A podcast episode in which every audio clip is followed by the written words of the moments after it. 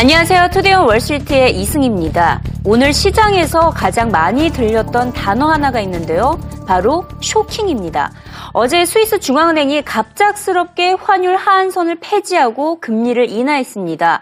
그동안 스위스 중앙은행은 환율 하한선으로 유로당 1.20프랑으로 제한을 해왔는데 이를 3년 4개월 만에 종료를 한 것입니다.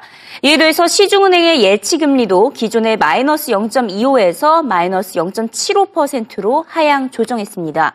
신용 경색 사태를 막기 위해서 함께 꺼내든 카드로 보이고요.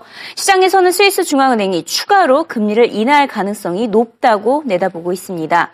이번 결정은 전혀 예기치 못했기에 시장이 크게 혼란에 휩싸였습니다. 자국 통화의 강세를 용인하고 환율 개입을 중단하겠다는 스위스 중앙은행의 예기치 못한 결정에 유로화 대비 프랑화 가치는 30% 넘게 폭등하는 모습을 보였고요. 시간이 지나면서 10% 수준에 머물고 있지만 여전히 이례적인 수준으로 높습니다.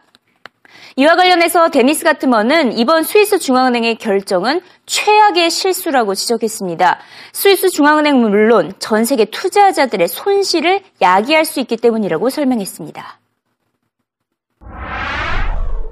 One, they gave you no indication that this was going to happen. They had been spending enormous amounts of money, enormous amounts of Swiss francs, which they could create uh, as a central bank out of the thinnest of air. They promised that they would be doing that on a consistent basis. Intervention to defend your currency is very difficult, but intervention to to send your currency lower or to keep it lower is easily accomplished. They have quit doing that. The Swiss franc has soared as a result. The sums of money that the Swiss franc or that the Swiss central bank is going to lose is going to be in the tens of billions of dollars. The impact upon the Swiss stock market and the losses that are uh, that are accruing to Swiss citizens this morning uh, are going to be hard for the Swiss National Bank uh, uh officials to defend.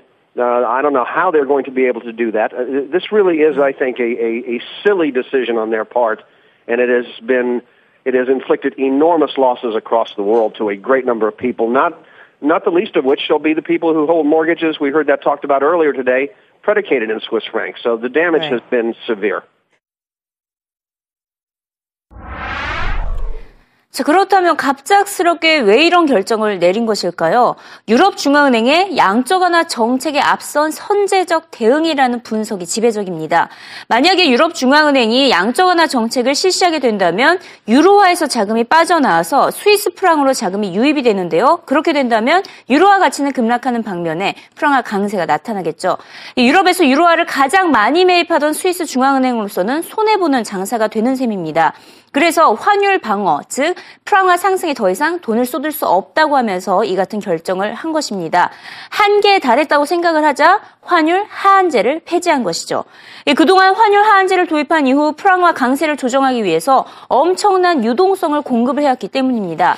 지난 2011년 2천억 프랑이었던 외환 보유액이 현재 5천억 프랑까지 육박을 했고요. 이는 스위스 GDP의 70%에 해당하는 엄청난 규모입니다. 만약 이번에 하한제를 폐지하지 않았더라면 프랑스, 프랑하의 강세를 막기 위해서 투입할 수밖에 없는 스위스의 외환 보유액은 천문학적인 비용에 달했을 것이라는 분석입니다. action was kind of the next big significant catalyst for the market, but I think the deflationary forces that are flowing through with this big drop in commodity prices has now trumped that. So even with the ECB action next week, I don't think that's necessarily the big positive stimulus. I think we're just going to have to wait till commodity prices, inflation expectations start to bottom out before we're really going to see more of a risk on environment, which means stocks higher. Yeah, I think what we're seeing with the Swiss, it's the opposite of the currency war. I mean, they were trying to keep their currency from appreciating. Now they've let it go. Um, I would add uh, that, you know, if you remember a, a couple years ago when we were worried about uh, the euro area, uh, a lot of the flight to safety went to Germany, so it stayed in euros. In this case, you're seeing a lot of the flight to safety going to the Swiss, but also to the to the U.S. Uh, so you're looking at a stronger dollar in the U.S. Uh, you're looking at, at, a fall in commodity prices. That should be very beneficial for the U.S. consumer. Uh, we'll have some co- uh, companies, obviously, that do business in Europe seeing slower earnings growth, the loss in the currency translation. But you know, there is a possibility of a, of a, much bigger risk down the line that you could see some, some global financial market disruptions if Europe spirals out of control. And that's, you know, it's not a high probability event, but it's, it's there. 때마침 다음 주에 유럽 중앙은행의 통화정책 회의가 예정되어 있는데요. 시장에서는 유럽에서도 추가적인 이 양적 완화 정책이 펼쳐질 것을 기대하고 있습니다. 이에 따라 유로화 가치는 더 떨어질 수밖에 없겠죠. 현재 달러 대비 1.15선인데 1.10선까지 하락할 것이란 전망입니다. Now that we've touched the 115 handle, there's a very good possibility we could dip as far as 110 in the near term. The S&P's decision today shows that they believe quantitative easing is imminent. I'd be surprised if they did not confer with Mario Draghi to begin with to make sure that this was coming. And as a result, I think the market's, you know, very much right in this direction that, you know, the euro is headed lower. So what can we expect from the ECB given we know now that the Swiss National Bank has basically front ran the ECB ahead of this action? Well, I think you know the weakness of the euro does put a little bit of pressure off the ECB. Now, I think the announcement of quantitative easing is imminent, and the reason, Carl, is because it does um, create more of a um, stimulative environment. But at the end of the day, I think the, the QE is coming. The question is the size, and I think you know 500, 600 billion really seems to be the likely starting point. and so that message is what the market's um, focusing on. 크리스틴 라가르드 IMF 총재 역시 이번 스위스 중앙은행의 결정에 불만을 가진 발언을 전했습니다. 스위스 중앙은행이 이 같은 결정을 내리기 전에 자신에게도 미리 언질하지 않아서 충격 그 자체였다고 표현했는데요. 미리 알려줬다면 좋았겠지만 이미 결정이 났습니다. 이에 따라 소통이 없었던 이번 조치에 대한 판단은 보류하겠다고 말했습니다. This was a bit of a surprise. Uh, I would hope that it was communicated with other colleagues from central banks. I'm not sure it was. Uh, and you know, I'm going to reserve judgment on the, the pertinence of that move because we have not discussed it uh, with Governor Jordan. Governor Jordan did not contact me, which doesn't mean to say that he has not contacted somebody else in the organization.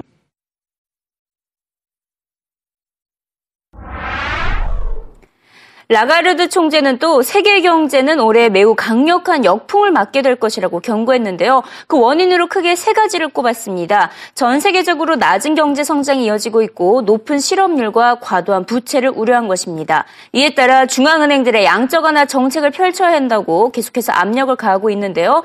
결국에는 유럽 중앙은행이 양적 완화 정책을 펼칠 수밖에 없는 상황에 놓인 것을 확인할 수가 있습니다.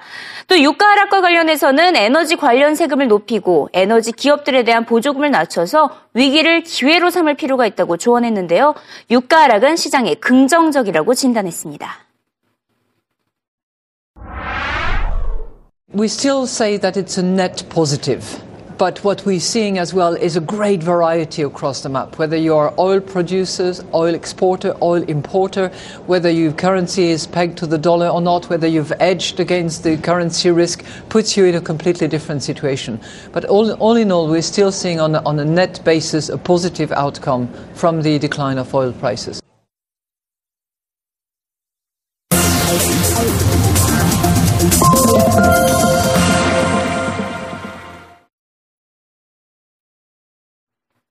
CNBC 헤드라인 시간입니다. 바로 어제 애플에 대한 투자 의견이 상향이 조, 됐었는데 상향 조정이 된 지 하루 만에 다른 기관에서는 하향 조정을 하고 나섰습니다.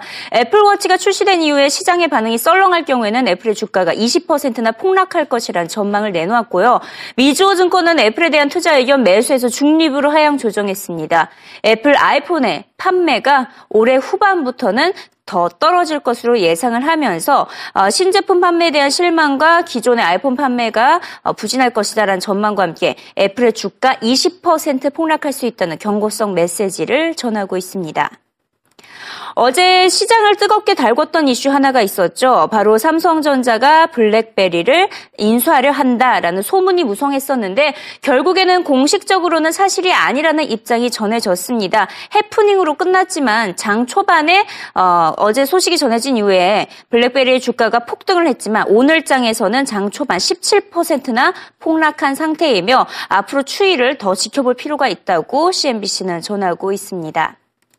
자, 이번 주 들어서 계속해서 다양한 은행들의 실적이 전해지고 있는데요. 은행들의 실적이 뉴욕 증시 하락을 이끌고 있습니다. 대형은행을 비롯한 기업들이 시장 전망보다 부진한 실적을 잇따라 발표를 하고 있기 때문인데요. 특히 뱅크 오브 아메리카는 4분기 순이익이 전년 대비 11%, 매출도 13%나 줄었고요. 시티그룹은 소송 비용의 부담도 컸고 그래서 그런지 4분기 순이익이 지난해보다 86%나 급감했습니다.